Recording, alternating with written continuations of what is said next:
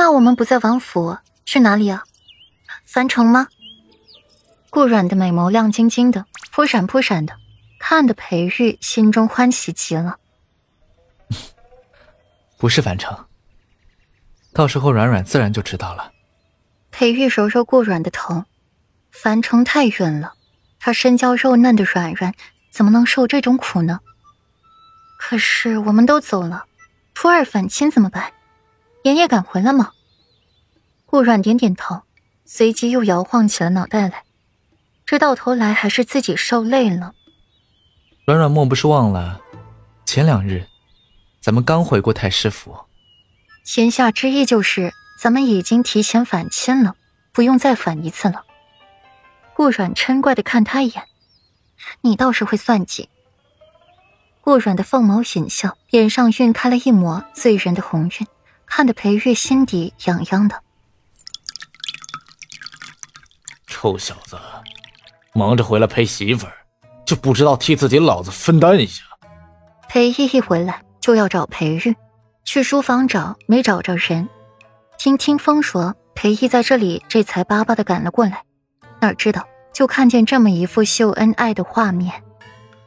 裴玉淡然起身，搀扶着顾软一并站起来。站在顾阮左前方半步，嗓音淡淡：“父王声音慢些。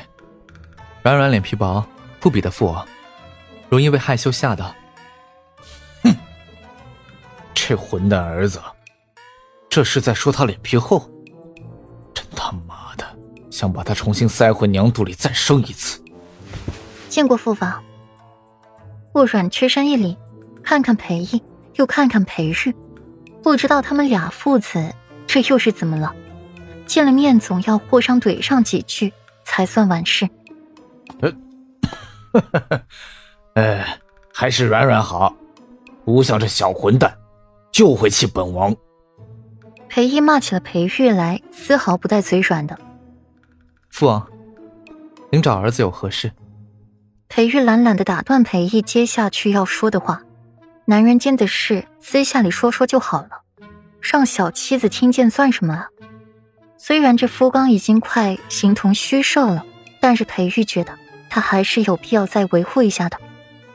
话又被这混蛋的儿子打断了，裴毅不善的看他一眼：“怎么，没事这当老子的就不能来找小子了？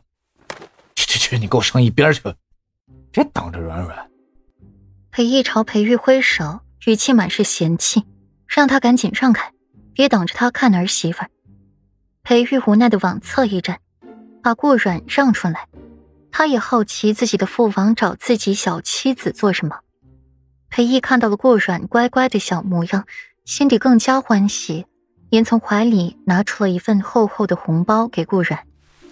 来，儿媳妇，这是父王给你的除夕夜红包，快收着。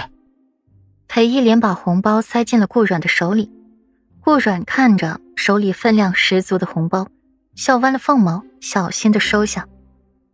多谢父王。至于礼貌的拒绝，顾阮是不会管这些的。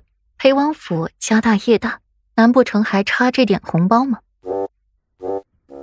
顾阮收了红包，一整天下来心情都特别好。连裴玉过分的动手动脚的，他也深呼吸一口气。忍了下去。用晚膳的时候，裴玉替顾阮盛饭，见他还在摸着那红包。软软，为夫以前怎么不知道，你还是一个小财迷，一点点小钱都把你兴奋成这样。嗯。裴玉把碗放到了顾阮跟前，见他小心翼翼保护的模样，心底吃味不已。这钱有什么好喜欢的？喜欢他还差不多，他有的是钱呢。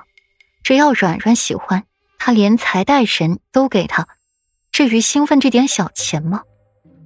顾软没察觉裴玉的小心思，兀自拆开红包，声音娇软道：“夫君，这可不是小钱，这是大钱。更何况，人为财死，鸟为食亡，财迷一些怎么了？”顾软白他一眼，他兴奋的。可不是这点小钱，他兴奋的是这钱里面的东西。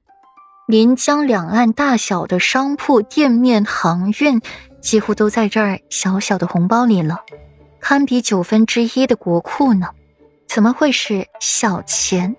没见识！不当家不知道柴米油盐贵。